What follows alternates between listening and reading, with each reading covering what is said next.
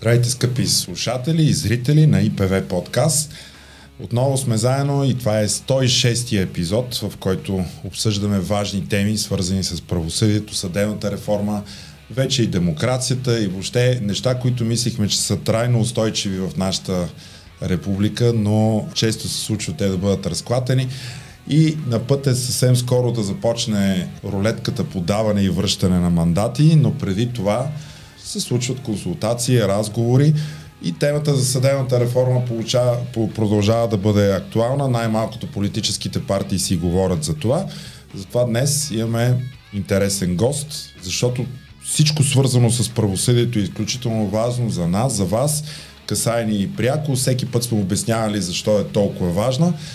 И така с моят приятел Велислав Величков имаме гост, а именно министъра на правосъдието господин Крум Зарков. Здравейте. Здравейте. Здравейте. Аз много се радвам, че господин Зарков е тук, тъй като по темите за съдебна реформа, още като народен представител, той бе а, наш а, съмишленик и бе един от хората, които прокарваха идеята и визиите в парламентарната група на БСП тогава. А, сега вече в качеството си на министър от тук са минали няколко министъра на правосъдието и много се радвам. сто и шест епизода не е малко. И сто и шест епизода никак не е малко, но министрите се пристрашиха след осемдесетия някъде, така че се радвам, че господин Зарков прие нашата покана, а той в момента извършва изключително активна дейност по подготовка на законодателство, така да го наречем. Да, да, всъщност това е причината да бъде поканен и при нас, защото до голяма степен служебното правителство а, имаше задачата да подготви някои от законопроектите, които настоящото Народно събрание следва да гласува. И това е моят първи въпрос към вас. А, вашето министерство и въобще служебното правителство се зае с тази сложна задача да подготви едни закони, които трябва да бъдат приети според изискването на Европейската комисия във връзка с плана за възстановяване и устойчивост. Бихте ли ни казали кои са тези законопроекти? Внесахте ли ги вече? На какъв етап са? Всички законопроекти, които са по плана за възстановяване и устойчивост и бяха подопечни на Министерството на правосъдието, са вече в Народното събрание. Всички. двайсет и два? Не, те са единайсет, които са от нашата сфера. Да, десет от тях трябва да влезат в сила до края на годината. единайсетия, този, който касае механизма за разследване на главния прокурор, най-общо казвам, макар че той засяга много други неща, е до април месец до година. Това е по плана. Но по-важно, всъщност това са въпросите, които вие обсъждате повече от сто и шест епизода. Да, да. Това са въпросите, с които страната ни се бори повече от двайсет и пет шест години. Аз е, съзнавам и всички съзнаваме, че съдебната реформа е непрекъснато усилие. Тя няма момент, в който да кажем приключила е. Но дали може да приключиме само с едни въпроси от е, фундаментален характер, които действително въртим в кръг е, много време, прекалено дълго време, като този за отговорността на главния прокурор, на неговата роля, конституционна, реална, като въпросите, които са в тези законопроекти. Всъщност, и това се опитах да обясна и мисля, че става все по-ясно и ясно, че тези законопроекти не са наименования на зидове, които трябва да се отхвърлят с чавки. Те са дълбоки реформи. Те са сложни и спорни. Всеки един от тях. От този, който защитава лицата, които подават сигнали за нарушение, през медиацията, която правиме условно казано задължителна, задължителна да. а, до правната помощ, която касае голям кръг лица и, и, и тези, които са подопечни на защита и тези, които я осигуряват.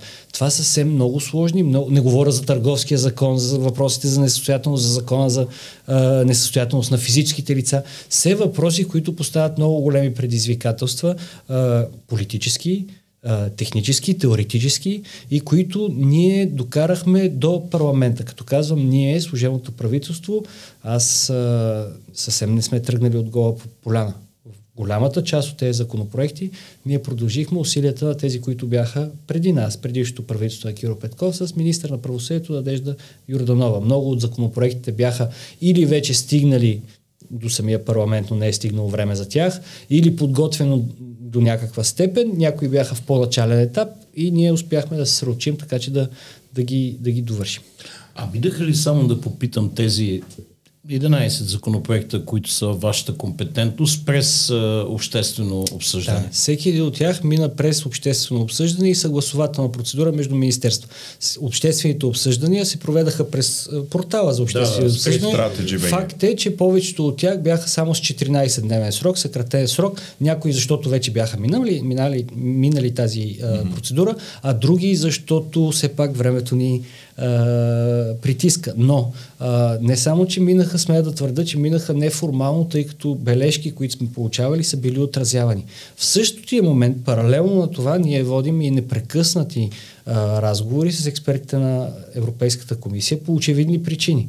Тези законопроекти, бидейки залезнали в плана, ние правим така, че да не се случи да ги приемем, пък да те да не бъдат одобрени, в смисъл, че не отговарят на ангажимента, тъй като и в да. плана, вие сте го виждали, там не пише закон за правната помощ, там пише да се създадат условия за безплатна до... правна помощ на определен кръг лица. Достъп до правосъдие да бъде по-ефективен. Да, т.е. това са, там са заложени реформи, които ние сме облекли в закони и тези закони трябва да отговарят на очакванията, които днес стана дума в парламента, а, не са а, условия, което Еврокомисията натиска, а са условия, които ние сме подали като ангажимент. Тоест ние като държава сами сме си поставили тази летва.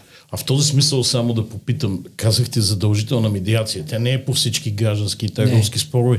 По кои категории дела и там получиха ли се становища от заинтересовани страни, съсловни организации, Висши адвокатски съвет, тъй като се променя все пак реда на съдопроизводството? Значи, получени са становища, има и критики, има и бележки. Основните а, дела, които ще минат там, са тези свързани с така, с освобождени семейни взаимоотношения, споровете за етажната собственост, някои търговски, mm-hmm. по-простите, ако позволите този израз. А, това са онези а, спорове, които троват живота на гражданите и които задръстват до голяма степен съдебната система, а където също не се наблюдава и особена ефективност и които могат да бъдат извадени сравнително безопасно от съдебната система. Сега да казваме задължителна медиация, ние сами разбираме, че става дума не за задължително намиране на спогодба. Да, ако не се е постигна, отива по нормалния ред. Естествено. Защото тук никой няма да му бъде, никой няма да му бъде отказан достъпа до съд и а, тъй като има и символично а, аспект на това хората в съдебната зала, са направени и достатъчно предпоставки тази медиация да се случва в условия, които да осигуряват достатъчно авторитет, така че хората, които се поставят нея, да не се чувстват а, лишени от достъпа си до съд. Всичко става с контрола съдия. Мисля, че, а, мисля, че и а, адвокатите и адвокатската професия също бързо ще разберат, че има полза от тази дейност. Тя няма да наруши и техния... А, техните опасения, много от техните опасения ще струват ми, ще бъдат неоправдани. Има становища в различни посоки, дебата, дебата предстои и със сигурност няма да бъде лек. В развитите страни, където има медиация, независимо задължителна или не, участието на адвокати е гарантирано, т.е. всеки може да отиде с адвоката си. Това по-скоро е като някаква форма на предверие или филтър към съдебната система, в които голяма част от споровете, които могат да бъдат решени извън съдебно, те могат да се решат там. Това ми напомня на един случай, в който а, мои близки в Англия, те можеха да избират между така наречения малък процес, който те имат, в който имаш нещо като при медиатор и се решава въпроса, но имаш право да отидеш директно на съд, обаче там държавната такса, която плащаш за да ти го гледат в съда, е много по-голяма и съответно това е друг по-бавна. Метод на задължителност. А, така, да. друг През метод джоба. На... А, точно Нашия така. Е малко по-честен, струва ми се, но пак казвам, това е задължителен опит, а, който се, а, ще, ще, ще бъде сега а, фиксиран с закона. А, Той естествено, че може да се бъдете придружен с адвокат, нещо повече. Днес приехме много важни изменения в закона за правната помощ, с които увеличихме както лицата, които биха могли да имат достъп, така и материята, за която се дължи такава правна помощ, когато някой има право на нея, включително извън съдебните средства за решаване на конфликти, медиация и арбитраж, т.е. може, може да се ползва и правна помощ за този род процедури. Да, това е изключително важно, защото касае достъпа до правосъдие, защото много голяма част от българските граждани а, нямат възможност било то държавна такса да платят, било то адвокат да платят, това е някаква форма, в която вие улеснявате достъпа до правосъдие. Днес е беше приет на първо четене този законопроект. Той е първо по плана, второ е много важен. Той действително а, разширява кръга лица, не само социално слабите, например хората с увреждания, ментални и физически, mm-hmm. лица под запрещения, които вече са навършили двайсет и една години, но са били поставени под запрещения преди това, а, хора, по които са, а, са получили закрила по закона за убежището и бежанците, вече ще може да ползват правна помощ не само за съдебните спорове, но за и пред администрацията, и при помощ при подготовката на документи и при оспорване на административни актове, които ги засягат. По административен ред си. По административен ред, да. Това е много важно. И адвокатите ще са доволни. Тоест, едновременно ще се засягат повече лица за повече неща и без таксите. Да. Чудесно. И, преди да скочим само в дълбокото на нашата тема на съдебната реформа, две думи по Закона за защита на физическите лица, защото там има големи спорове относно описанието на така наречения вечен длъжник между добросъвестни и недобросъвестни длъжници. Какви биха се явявали разликите и каква би се явила абсолютния а, срок, след който а, може да се обяви несъстоятелност на физическото лице? Знаем, че там от банковото лоби има сериозни възражения. Има възражения от, да, от, от различни места. А, първо искам да ви кажа, че аз не подхождам към всяко възражение и критика, като към а, някакъв вражески акт. Враждебност, да. А, сега, има такива, които от, отхвърлят, например, дадена, да, по, по дефиниция дадена идея. Не, не трябва такъв закон въобще или такава процедура. Тях естествено, в смисъл, продължаваме напред, тъй като а, в наши ръце е да кажем за сега дали трябва или не. След това всичко друго подлежи естествено дебат. Опитали сме се да стъпим това закона за несъстоятелност на физически лица е също тема, която петнайсет години а, да, да, да. виси в пространството. Така е. Пак не сме почнали от никъде. Видяли сме предишните проекти, дебатите по тях, критиките по тях и сме стигнали до едно опростено производство, такова, което би трябва би било адекватно на а, хората, които биха се заинтересували от тях. А кои са тези хора? И тук е вашия въпрос. Естествено, целим добросъвестния а, длъжник и за да може да определим кой е добросъвест и кой не, закона дава определени критерии. Естествено, съдията пред, преценява накрая. Но закона дава определени критерии. Ако, например, сте отчуждили скъпо имущество за без пари и съвсем скоро преди да искате това производство, това е доста ясен белег за недобросъвестност. Примерно, и с няколко аспекта. Всеки един момент, а, много е важно да се подчертае, че това производство е напълно доброволно. Това го различава от търговската несъстоятелност, в крайна сметка, и затова разделихме така наречените физически лица предприемачи от физическите лица потребители всъщност, които са за, за, влезли в спиралата на дългове и не могат да се оправят. То е доброволно. Длъжника в крайна сметка трябва да се запознае с възможностите на това производство и да види дали му излиза сметката, за да тръгне по него. Сроковете, които са поставени в него, правят така, че синдика, който ще бъде назначен, и длъжника трябва да направят план за погасяване и при определени параметри в крайна сметка може да се стигне и до отписване със съгласието на кредиторите на определени. А разноските в чия? Разноските за сметка на длъжника. Разноските са ограничени. Това са основно разноските за синдика в крайна сметка, който ще получава по една минимална работна заплата за определени действия, които са изписани в закон. Която длъжника трябва да осигури. Която средства. Е за сметка на длъжника. А да. Ако той няма тази възможност? Вижте, това е производство, което ще бъде полезно не на тези, които нямат нищо. За тях трябва да се... Това е много важна тема, но за тях трябва да се действа и да се опита да се подпомогне по друг начин. Няма никакъв резон в производството по несъстоятелност за някой, който няма абсолютно нищо.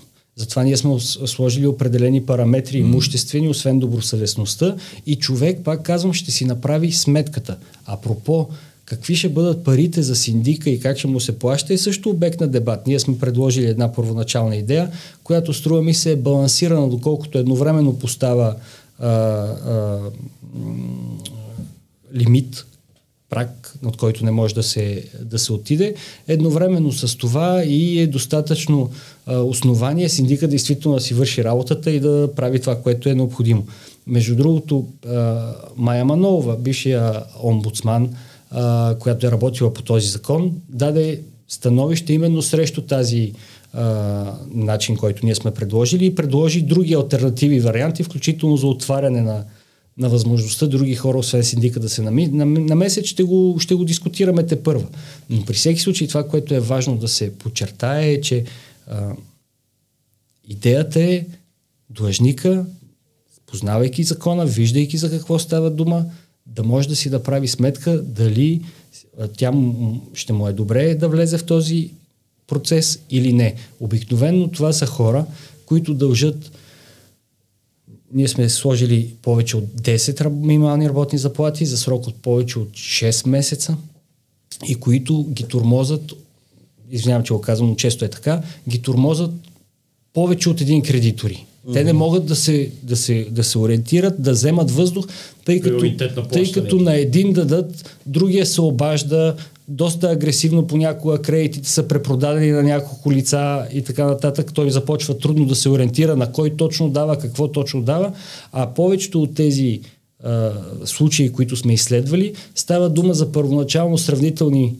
малки задължения, които с годините, с лихвите, с лихвите и с препродаванията са да, нараствали до един момент, в който става абсолютно непосилно за човека и тук влизаме в хипотезата на вечния длъжник, когато той печели пари, има някакво имущество, има доход, работи, изплаща, но година след година, вместо да намалява задължението, да. то се увеличава. Покрива лихвите, главниците остават обикновено. И, и даже се увеличават. И даже се увеличават. Тук идеята е той да може да впише това всичко, да направи, да, направи план за, да, да направи план за начина, по който ще продължава от тук нататък, за да получи втори шанс. Няма страна в развития свят, в Европейския съюз със сигурност, която да няма такава процедура и ние сме изследвали всеки един от вариантите. Общо взето всички варианти в Европа стъпват на тази идея, първоначален праг, от който да започне изисквания за имущество, за добросъвестност и, а, и съдебна процедура. Добре, а, да, да, да се върнем към този пакет, който а, касае основно а, борбата с корупцията. А, след малко ще говорим и закона за съдебната власт, но а, вие внесахте законопроект а, за противодействие с корупцията. А, доколко той стъпва на а, проекта, който продължаваме промяната внесоха, какви са приликите и отликите между а, двата законопроекта? Приликата, основната прилика е самата идея, принципа. Идеята, че трябва да има а, орган, с разследващи функции, който да се занимава с така наречените корупционни престъпления по високите етажи на властта. Това е приликата а, и тя е съществена. В смисъл, това е идеята на този законопроект. Оттам нататък разликите, които са се нанесли, които не са незначителни, с предмет на, на дебат, са по отношение на допълнителни гаранции за независимостта и ефективността на този орган. Като казваме ефективността, например, в проекта на Продължаваме промяната, освен с разследване на а, престъпления по НПК, а, по, по реда на НПК, а, тази комисия ще се занимава и с конфликта на установяване на конфликт на интереси. Производство, което аз не подценявам като важност, но е коренно различно. Една от големите критики към сегашната КПКОНПИ, или поне аз като бях народен представител я изтъквах, е, че там се смесват. Не, няма орган в света, който да може да работи с трите процесуални закона едновременно. Нали? С една да. точка на заседанието са по АПК, на другата точка на заседанието са по ГПК, на третата са по АПК. В смисъл, това не може а, действително да стане ефективно. Mm-hmm. И затова в нашата концепция на Министерството на правосъдието ние сме се съсредоточили само върху разследващите функции и сме ги ограничили до определен кръг престъпления и до определен кръг лица. Като гаранция, ако щете, за това, че тази агенция няма да нахуе прекомерно в личния и живот на всички граждани. Те ще се занимават само с тези по най-високата... Къде стига нивото на висшите етажи на властта, което обхваща вашия законопроект? Разбира се, това също е предмет на дебат. Това, което сме предложили ние е на принципна основа. Върха на изпълнителната власт на централно и местно ниво, т.е. Министерски съвет, кметове, председатели на общински съвети. Как, както как, областни управители, както са а, най-чувствителните агенции, т.е. най-ресурсни, тези, които разпределят най-голям ресурс и оттам нататък няколко институции, а, които сме а, изредили, който списък е въпрос на вече на преценка и целесъобразност. Но важна е идеята. Идеята е тази агенция да не се занимава с всеки и с всичко, защото това беше рецептата КПКОНПИ.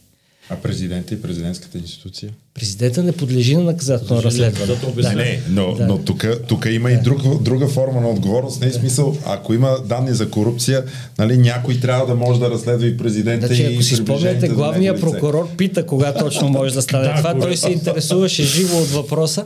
Беше отговорено. Тук съдебната система, знаете, по закон тя се разследва от следователи.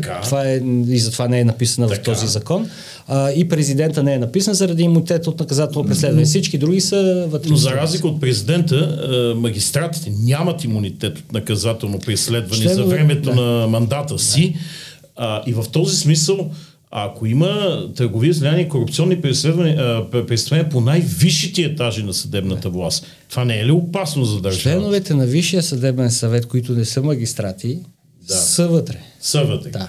А, Ама вътре това... и главния прокурор и председателите на двете върховни съди. Главният прокурор сигурно ще говорим по-нататък с новия механизъм за разследване. Да. Той пък ще се разследва да, да, по друг ред. Ще говорим и за него. А, но тук в този закон са съсредоточени всъщност върха на изпълнителната власт и оттам втората ни разлика.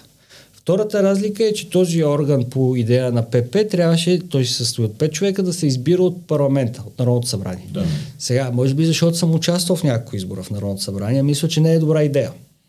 Всъщност да се избира от Народното събрание, значи да се избира от мнозинството. Същото mm-hmm. мнозинство, което ще избира върха на изпълнителната власт mm-hmm. и ще подкрепя и поддържа политически върха на изпълнителната власт в даден момент. Затова ние сме предложили по-сложен, но струва ми се по-гарантираш политическата независимост вариант на квотен принцип да се избират петте члена, а именно двама от а, парламента, един от президента и по един от върховните съдилища, от общите събрания на върховните съдилища, ако трябва да бъдат точно. Точно в тази последна част, да.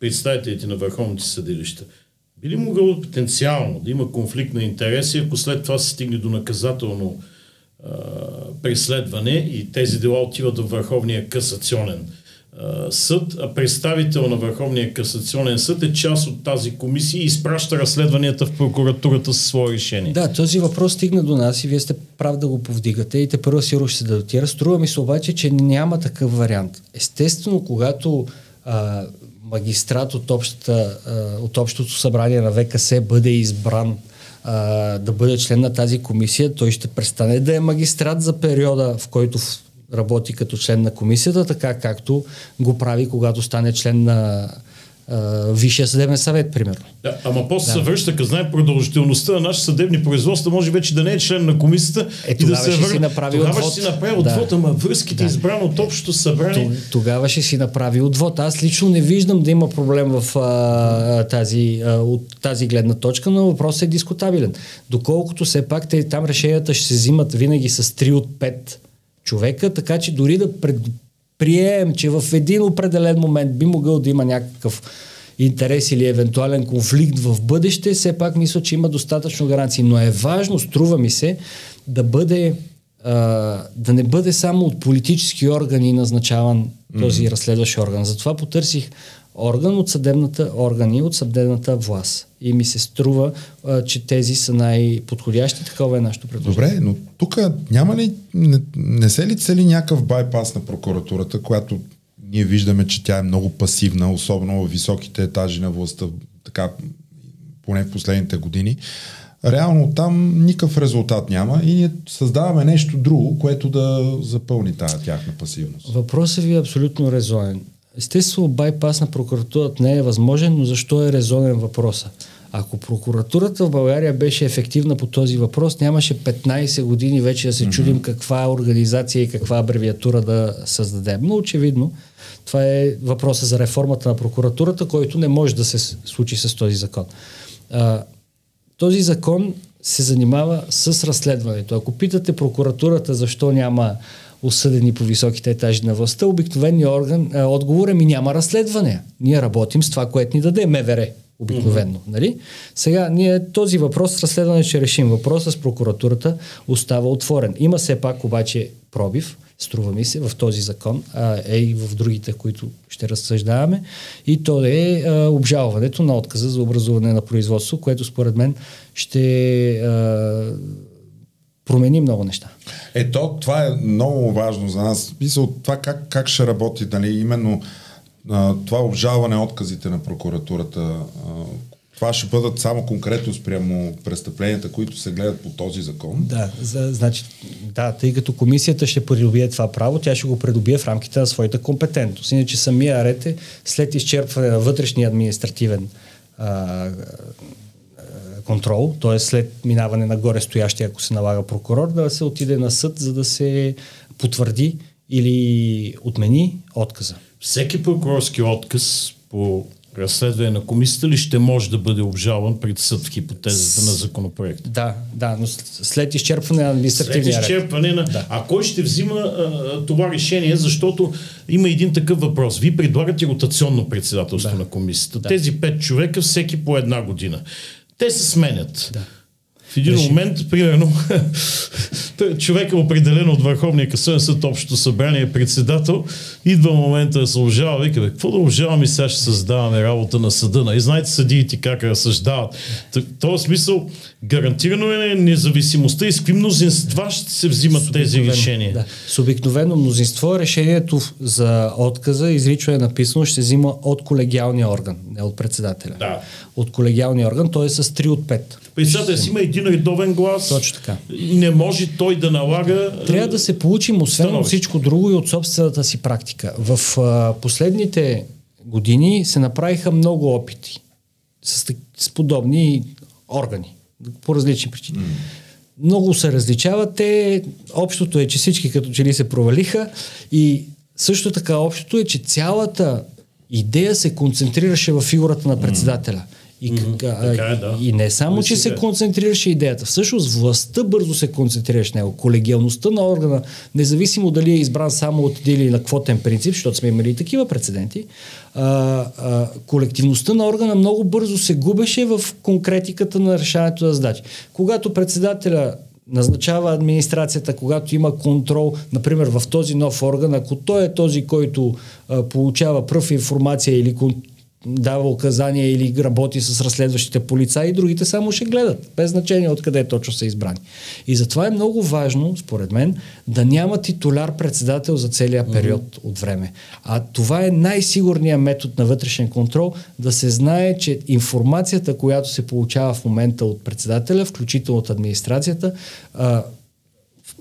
силата му на, на този момент ще бъде сила на някой друг само след няколко месеца. А в този смисъл ще има ли някаква форма на парламентарен контрол, ако примерно комисията бездейства? Имаме един такъв орган в момента, инспектората, абсолютно бездейства, ще избира се от парламента, форма на контрол никаква. Еми, ще има форма на контрол по две линии. Естествено ще има нормалните годишни доклади, както и ще бъде подопечен на, на контрол на съответната парламентарна ресорна комисия. Естествено, парламентарният контрол е по дефиниция ограничен, когато говорим за производство от този, mm. от този характер.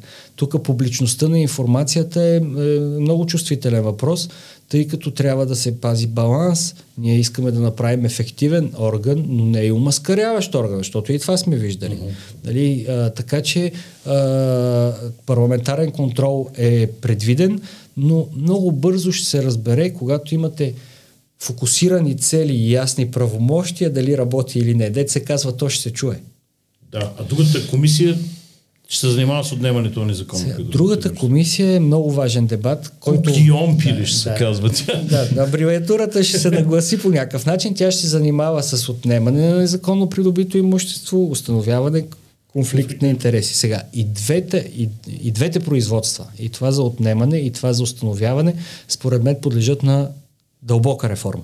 Те трябва да бъдат дълбоко преразгледани.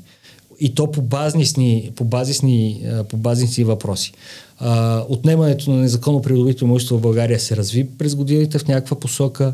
Връзката между осъдителната присъда и самия иск за отнемане съвсем като че ли изчезна а, по пътя.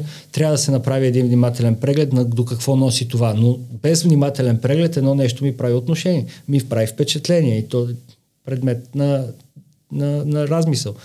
Ако видите размерите на обезпеченията и размерите на фактически отнетото, mm-hmm. ще видите една огромна разлика. Значи да. това, дори да не е юрист, човек му прави впечатление. Има, или има хора, а, на които е обезпечено имущество, то не е трябвало, защото не е отнето и това е голям Е, бившият председател Цацаров това се гордеше. За колко милиона са запорирани. Това беше неговата реклама. То производството е така, вие, вие го познавате не по-зле от мен, но производството е направено така, че с определено движение на, на, на, на, на презумпции и без го, кой знае каква защита може да бъдете запорирани. Също силата на тази комисия е това, mm. в запора и във възбраната.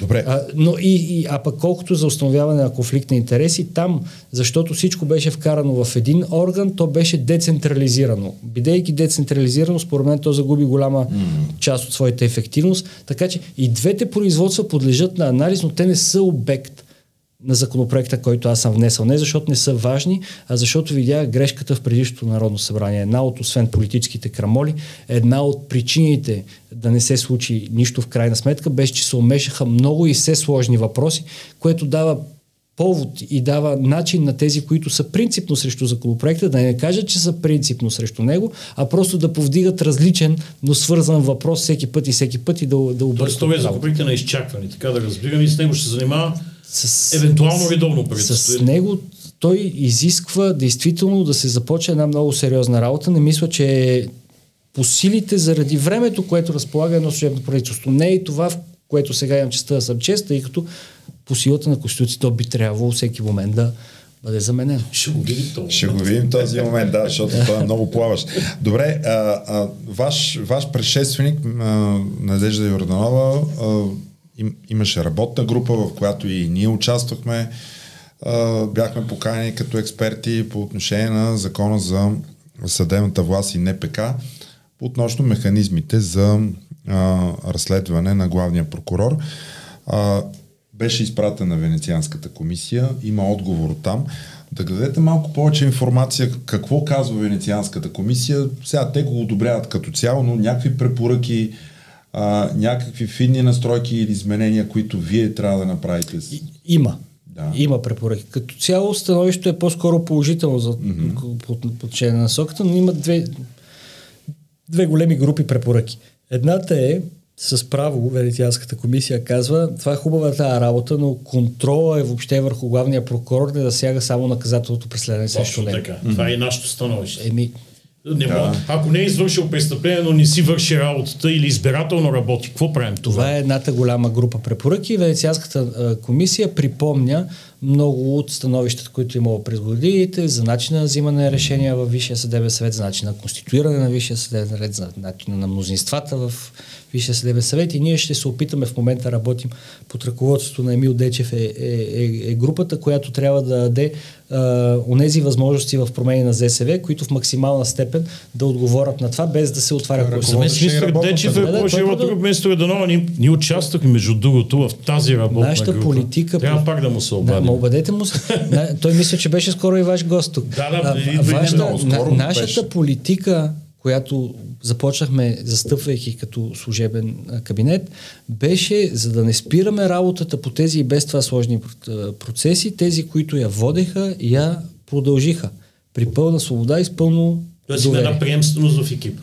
Не една, направо си. Да, да, да. Да. Добре. А, в, и другата, извиняйте, другата група препоръки вече са Uh, свързани с самия механизъм за uh-huh. разследване, за контрола на този ад-хок uh, прокурор, който е всъщност съдия, който е всъщност съдия с uh, анализ на скорошни конституционни дела тук в България, които трябва да бъдат анализирани, а, и с а, ва, сравнително важни въпроси, като съставянето на списъка, от който ще може да се избира съдия. Съответния съдия и други. Сега тук имаше обаче под черта, но не беше баш под черта, беше маркирано едно притеснение, че може да се влезе в колизия с конституционни текстове, ако тази фигура на разследващия прокурор, който също съдия, се уреди на законово, а не на конституционно равнище. Вашето мнение какво е по въпрос? Не мисля, че е въпроса на равнището на уредбата, дали мисля, че съвсем спокойно може да бъде уредена на законово равнище. Въпросът тук е във връзка с скорошната юриспруденция на на нашия Конституционен съд, когато беше сезиран за прокурора на прокурорите. Да. А, и когато... Гешо Иванов го наричаме ние, тогава... който разследва, да, онзи, който разследва Иван Гешев. Когато се роди тази фраза. а, а, но, но да, там имаше някои посоки, които Конституционният съд даде и които експертите на Венецианската комисия явно са видели, които ги карат да поставят въпроса за евентуална безконтролност на човека, който пък трябва да а, контролира, в смисъл, да контролира, да разследва главния прокурор. Работим по въпроса, но разбирате, много е важно да не изпаднем в ситуацията, в която кучето си хапа опашката. И се върти в кръг, да. Без никакъв особен ефект. Има ли опасно да се изпадне в тази ситуация, защото ние залагаме някаква идеалистична представа за този съдия, който идва, временно става прокурор и започва смело да разследва главния прокурор. Меко той просто реши да си така почива на една добра заплата, да не си дава зор. Какво правим? Няма... А, имаше една фраза: никой закон и никоя система не може да бъде спасена от този, който я изпълнява. Не?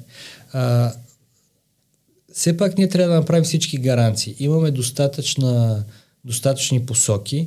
Мисля, че сме на, на правилния път. Трябва да продължим. Не можем да се връщаме непрекъсно на една и съща тема и по един и същи начин. И тук пак ще подчертая възможностите този път в по-широк план за обжалване и съдебен контрол върху отказите от образуване на досъдебно производство, mm-hmm. когато те касаят, примерно, разследване срещу главния прокурор, или когато те касаят разследвания срещу а, хора или длъжностни лица, които биха могли да влияят под някаква форма на разследването. Това не е само за главния прокурор. Да, знаете, ми, даже не само по върховете на властта. Знаете, България е много често осъждана в Европейския съд за правата на човек, за съжаление, за полицейското насилие. Примерно.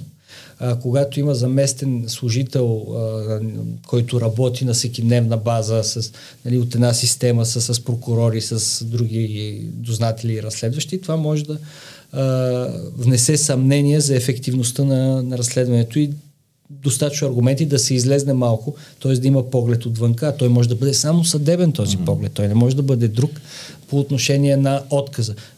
Спомнете си, същия дебат години наред се водеше за решенията за прекратяване на вече точно образовано така. Производство. Да. И в крайна сметка, въпреки всичките а, заплахи, че ще се задръсти системата, че нищо, че ще стане страшно, в крайна сметка тези откази се въведе, този съдебен контрол се въведе и след а, един първоначален момент даже няма чак толкова много. Да, да. Е, наблюдаваме обаче двойни и тройни прекратявания. Съда отново връща, те прекратяват на други основания. Ако искат се измият ръцете и прокурорите винаги намират начин. Ето, тук имаме съвсем скорошни случаи, които са доказателство за това. Абсолютни Закона случаи. Не може да реши всичко. Тук излизаме вече в начина, по който се избират, подбират, контролират така, дейността на прокурорите. И, и шапката. Да, и инспектората, който вие споменахте. Не работиш, няма, няма, не може да очакваме нито от този закон, по който и вие сте работили, нито от Венецианската комисия, нито от който иде да, на, да напише онзи закон, зависи, който да. да не може да бъде а, неизпълнен, да остане неизпълнен. Добре, няма, няма, няма как да не ви попитам по отношение на това питане до Конституционния съд относно обхвата за надзора на законност на главния прокурор. А, докъде стигнаха там нещата и ако Конституционният съд все пак възприеме вашето становище и ограничи този надзор, това няма ли така да отпуши малко системата и да даде по-голяма самостоятелност на прокурорите, не само да прилагат телефонно правосъдие от по-горе стоящия, но да имат по-собствена инициатива. Да, прокурорите не знам, по-скоро не е точно за прокурорите, но мисля, че много неща биха се променили. А сега да ви кажа по отношение на, самия, на, самата, на самото производство, mm-hmm. доколкото съм познат, в другата седмица съда ще, Конституционен съд ще заседава по допустимостта на искането. Той е в, той е в два, а, два аспекта. Едното е искане за тълкуване, другото е искане за обявяване на противоуставност на, на текстове от Закона за съдебната власт, които според нас отиват далеч отвъд конституционната роля на прокуратурата. И тук е вашия базисния въпрос. Каква е конституционната роля на прокуратурата? Първо, на главния прокурор второ. Очевидно е, че Конституцията е казала, че главният прокурор осъществява надзор над законност на дейността на прокурорите. Но надзора на закон, а пък прокурорите от своя страна следят за законността на всички е, органи надолу. В е, цялата тази конструкция и Когато човек се върне към деветдесет и първа и начина, когато е изправена тази прокуратура, идеята mm. прокуратурата да е част от съдебната власт, а не от изпълнителната и така нататък, е фактически отхвърляне на идеята за общ надзор над законност, който прокуратурата контролира и гледа действия и бездействия, подчертавам, на всички други административни органи. Само че трийсет години, тук не е само Иван Гешев. Само всички а, а, а и самите прокурори а, си го наричат това а, общ надзор или всеобхватен надзор, както е в доклада им за всяка година. Uh-huh. И менталитетно те си осъществяват този надзор. Примерите са десетки, стотици примери. А, от а, проверка на... Приватизацията от дейното започване, търговски а, сделки с над определен неща... милион и качеството на сладоледа. Качеството на сладоледа, пътната маркировка, знаците, оръжията и то обикновено след... Помни и за мерките за безопасност по време на ковид-кризата мерките за бяха се определили сами, че те ще съблюдават закона. Най-вероятно има и други мерки и теглилки, които са проверявани, но това не е въпроса. Въпро... Въпросът е защо го правят. Нещо проистича ли от това на практика? Страх, Например, провериха страх. язовирите няколко пъти и... Естествено, прокуратурата няма никакво отношение към тези въпроси, тя не може да бъде ефективна там. Но се създава усещане, което ражда фразата не знам, няма да подпишеш и ми почука прокурора на вратата. Чува ли сте я тази да. фраза? Създава се значи, страх. Самия факт, че може да те е страх, че прокурора ще почука на вратата, създава отношение към самата прокуратура и естествено към най-главния от всички прокурори. Добре. Това е, това е проблема. И сега, освен това, аз мисля, че самата прокуратура би спечелила, това е същата логика, която развих също за антикорупционния си закон. Самата прокуратура би спечелила, ако и бъдат ясно разписани задачите и задълженията. И да гони там, където според мен е мястото. Разследване на престъпления, разбира се, и отмяната на незаконосъобразни актове. Никой не казва нищо за това. Но между отмяна на незаконосъобразен акт и проверка за бездействие ми се струва, че има доста сериозна разлика. Проверката за бездействие често ражда насрещно действие. То не е винаги описано в закона обаче. И веднъж когато... Да, разбираме и всички, които ни гледат и слушат, всъщност политическата роля, защото има такава на главния прокурор и оттам на цялата прокуратура, никой не може да отрече, че България главният прокурор играе политическа роля. Да, той също въобще не играе прокурор, защото той не влиза в съдебна тя, зала. Тя има, тя има, да, тя, тя има два, два големи а, базисни, според мен, а, стълба. Едното е тези правомощия, практически контрол на изпълнителната власт, а контрол на изпълнителната власт е политически по дефиниция. И а... второто е монопола върху образуването, производството. И той доста ви из, изпреварва политиците вас по участие, защото нещата, които политиците правят, той ги изпреварва и в ходенето по студия, и в ходенето на протести, включително в един ромски квартал в София, и в ходенето в училища да образова деца. А, доста по-активен е и според мен ви има да го догонвате. Но, а... Може за това да съм дошъл, приятел. Да, да. Трудно. Сега от тук нататък трябва беседи в читалища, ходени в училища, за да го достигнете. Това е въпрос да, комуникационна стратегия. Така е. Сега вие идвате от заседание на Висш съдебен съвет. Обикновено там е много бурно и шумно и така след всяко заседание има облак от новини и скандали. А, но като че ли напоследък там е доста, има някакво затишие. Как ви възприема там, като водиш заседанията на пленума? Макар и да нямате право на гласуване. Вижте, всъщност идвам от заседание на Народното събрание. Не съм... Аз да, извинявам да, се. Помисля, на, на, на, миналата седмица. А, но, но, но вижте, трябва да бъда честен. А, смисъл, ние подходихме и членовете на Висшия съдебен съвет и аз самия с резерва един към друг, тъй като не веднъж публично сме влизали в сблъсък с отделни членове на Висшия съдебен съвет. За тези няколко седмици обаче, когато съм заседавал, аз не мога да, да кажа нищо. Нещата а, върват. Аз поставих своите приоритети. Едно от тях беше обезпечаването, практическото и материално обезпечаване на, на, на Европейската прокуратура в България и това не можеше да стане и без тяхно съдействие. Интересна истината и то се случва. А, а, а, сега, може би има отношение и факта, че мандата им изтече, пък моя е кратък по дефиниция. Но все пак вие сте в мандата, те вече извън. Сега за сега, и имайки предвид, че не е имало кой знае какви щекотливи и тежки кадрови въпроси, освен може би този наслед, за избор на шеф на следствието, където аз... Еми да, аз се опитах да дам вариант да има повече. Да, министъра на правосъдието Министър на правосъдието има право също да излъчи своя номинация, да, да. И след като Иван а, Гешев и а, още двама членове на Висшия съдебен съвет а, номинираха Борислав Сарафов, аз отправих апел към следователите, към тяхното общо събрание. Добре, защо не създавахте прецедент? Веднъж министър на правосъдието да представи а, своя да. кандидатура. Данил Кирилов не представи алтернатива не. на Иван Гешев, но вие можете да направите Вижте, това за следствието. Да, не, можех. Uh, и затова се обърнах към общото събрание, за да кажат кой на сила не мога да взема един съдоятел и да го закарам във Висшия съдебен съвет, където девет човека да го гласуват. Нали? Uh, но те застанаха, това са факти. Не, не казвам, не давам оценки, но те застанаха общото събрание следователи, да стана също за кандидатурата на Борислав. Може би само с Бойко Атанасов можеше да се получи. Не знам сега той. За всичко ли е кандидат?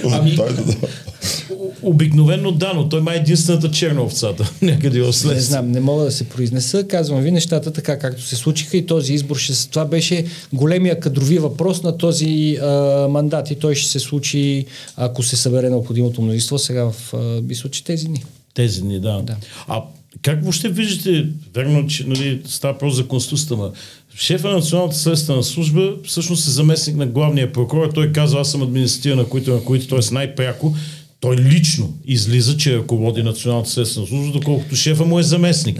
А Сарафов е несменяем. Виждаме как отпушваме. Там са най-подготвените юридически хора. Вследствие трябва да разследват най-сложните престъпления. Това също е въпрос, който изисква по-дълбока реформа и дебат. Тази реформа всъщност е съвсем скорошна, ако се замислите. А, така, така наречено, не е така наречено подчиняване на следствието. Да, подчиняване си. Да, и това подчинение на времето е имало, може би, своите причини, но сега ситуацията е такава каквато е и би било претенциозно и нереалистично аз да кажа, че мога да го променя. Затова трябва наистина политическо мнозинство с ясна воля, с ясна представа какво и как иска да направи в тази област. Тоест и конституционно мнозинство е, ми, може би, нужно. Спорен е въпроса, но при всички случаи достатъчно солидно мнозинство, в смисъл солидно като трайност, най-малкото с някаква перспектива, която да може да обрисува ясна визия. Един от големите проблеми на нашите реформи, ако можем да ги наречем, така че те са с хаотичен характер. Нали, трудно човек може да се ориентира коя законова промяна, коя цел точно преследва. И в този род на мисли, може би точно затова е толкова полезен този план за възстановяване и устойчивост. Освен с парите, с това, че тя ви вписва по силата на обстоятелствата в един по-дългосрочен а, период с разписани срокове и човек да. се ориентира горе-долу къде върви. Действай, за да получиш. Това е да, плана, изпълняваш и, задачките, и, и не получаваш само това. Самия план, пропомнете си, той беше обезпечен с две големи идеи. Едната е върховенството на закона, другото е трансформацията на икономиката в контекста и на климатичните предизвикателства. Това са много високи въпроси, които изискват последователност в а, политиките и да не губи човек, а, както като тръгнете да плувате в морето, гледате една точка в, на, на, на брега, за да не ви отвее течението. Това е идеята. А, ако не си в мъртво вълнение, защото тогава трябва леко настрани. Крайно време е да излезем от това вълнение. Да, да, ако Добре. можем. А, ние споменахме за така активната роля на Иван Гешев като главен прокурор в неговите политически така действия, участие по медии а, в различни формати, ходи в правната комисия, среща се с политическите партии. С вас поддържа ли някакъв контакт а, за нещо? Говорите ли се с него? Все пак вие сте министър на правосъдието, той пък е главен прокурор. Нещо все пак общо, имате много общи неща. И какво мислите за неговата така наречената правна реформа? Защото той бяга от тема съдебна Ще реформа. Ще започна от, отзад напред. Нали? Идеята, разликата между правна и съдебна реформа, без да съм специалист по семиотика, очевидно е, че правната е всичко без засягане на, на, на да, постовете. Да, да. Законодателно. И, и дали включва да се реформират и принципите на правото. Това, това е, нали, този дебат мисля, че е достатъчно ясен. За съдебната реформа има много измерения. Едното е законово, другото е личностно, So, системно, системно всичко друго, това вече го обсъдихме. Иначе с Иван Гешев, да, естествено, чувам се по оперативни въпроси. По силата на обстоятелства ние заеме длъжности. Не, защото които... ще е странно той с политическите партии да се среща, пък с вас да ви пропусне. Не, ние първо заседаваме заедно на Висшия съдебен съвет. Извън това. А, извън това сме се чували по оперативни въпроси, които действително се поставят а, от време на време. А, в интерес на истината и аз съм се обаждал, както беше за европрокурорите, за да обсъдим дали трябва да, как ще се случва бюджетирането, откъде ще дойдат, как, защото е сложно разпределението между парите, които идват от Люксембург за заплати и осигуровки, пък материалните активи, които трябва да се осигурят тук. Така че има такъв, а, а, такъв макар и рядък диалог. Да, да, е интересно кой е адресата на този диалог, защото той... Е, не, това е чистото междуинституционално, за да, да, да бъдължностно... Как виждате така публичната му роля на прокурорски народен будител? Беседи в читалища и Uh, беседи с ученици в единайсети и дванайсети клас. Сега ние се чуем, това ли е конституционно отредената и законно отредената роля на главния прокурор да просвещава населението в дебрите на прокурорската това, така бдителност? Това, че Иван Гешев ходи по малките населени места или в училищата, често казва, мен не ме притеснява. Ако това беше цялата комуникационна стратегия, иди дойди. Когато отиде обаче застъпи определена позиция а, в контекста на случило се престъпление, както да. Когато беше, това вече е проблем. Тъй Тогава като... ангажира ли прокуратурата? Ще ви кажа защо според мен е проблем. Тъй като, както и той твърди, и аз смятам ролята на прокуратурата в съдебната власт. Тя е в съдебната власт, а не в изпълнителната, именно защото не е нито обвинител, нито адвоката, трябва да установи обективната истина. А, нейната а, непредубеденост, според мен, се губи, когато тя заема, макар и в последствие да се окаже права, още в началото на едно разследване нас от страните. Така не отнема ли независимостта и вътрешното убеждение на компетентните прокурори, когато прави предварителни изказвания? И... Е, този въпрос е риторичен. А, и още един е риторичен, да. Че ще постигне справедливостта, трябва да постигнем справедливостта по всички възможни и невъзможни начини. Е, това е причина едно изказване на бившия главен прокурор, че не, понякога трябва да се надскочи закона.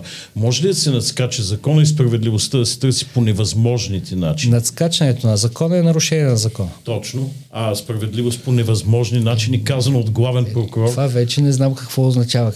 Не знам. Аз се оп... предлагам да опитаме да намерим справедливост по възможните начини. По възможните. Това е когато добре. Когато го поканим тук, ще го питаме а, какво е имал предвид. От мен е един последен въпрос. Вашия глас спря хартиените бюлетини преди тези избори, а, когато трябваше да влезе в дневния ред мещи в предпоследната седмица на предишното Народно събрание. Сега обаче това върви с пълна сила преди всички ваши законопроекти, с които трябва да взимаме пари плана за възстановяване и устойчивост, като експресен японски влак върви за второ четене промените в изборния кодекс за хартиената бюлетина. Как оценявате тази припряност да решаваме нещо, което в никакъв случай не е от приоритетите и да се връщаме бързо назад към едни изпитани модели на порочни избирателни практики? Моето мнение не е тайна. Естествено, че смятам, че това е грешка. А защо то се приоритизира като първи закон, очевидно също е ясно. Все пак дори политическите сили, като че не са много наясно дали ще се случи правителство или не, колко е времето на този, на този парламент или не. Очевидно е това, че имаме нещо важно. Искрено съжалявам, че Uh, моята партия, партията към която принадлежа uh, Българската социалистическа партия, си обърна позицията по този въпрос, тъй като тя има голяма заслуга. Парламентарната ни група има огромна заслуга първо да се въведе, след това да се опази. Uh, този метод на гласуване не като панацея, а като uh, допълнителна гаранция за честността на вота, защото за това става дума в крайна сметка. Но нещата са такива каквито са. Ако можех да го спра пак, пак ще да го спра. Добре, това, това е поздравление, за което за тази, това постоянство. Аз лично така мечтая си България някой ден да има модерна лява партия. Не знам дали това ще е БСП, но ако е тя, разчитаме на хора като вас, Явро Божанков, който между другото зае вашата позиция по отношение на хартиените бюлетини, но като че ли го отнесе с а, неговото отстраняване от правна комисия, където определено ще липсва, но за сметка на това пък ще бъде в Конституционната. Да спрем за тук. Благодаря ви много за това участие. Успех и се надявам тези законопроекти, които влязахте за краткото време, които ще бъдете министър, а, поне в това а, служебно правителство, да видят бял свят и да бъдат гласувани, защото всички има интерес от това. Аз пожелавам и бъдещи редовни правителства с ваше участие. Защо не? Благодаря на всички, които ни гледахте. Може да станете наш абонат, коментирайте. Вярвам, че този разговор беше изключително интересен и обещаващ. Станете наш абонат, както казах, разпространяйте това, което видяхте днес. Ако искате да гледате епизода без реклами, може да ни последвате в линка по-долу в системата Patreon.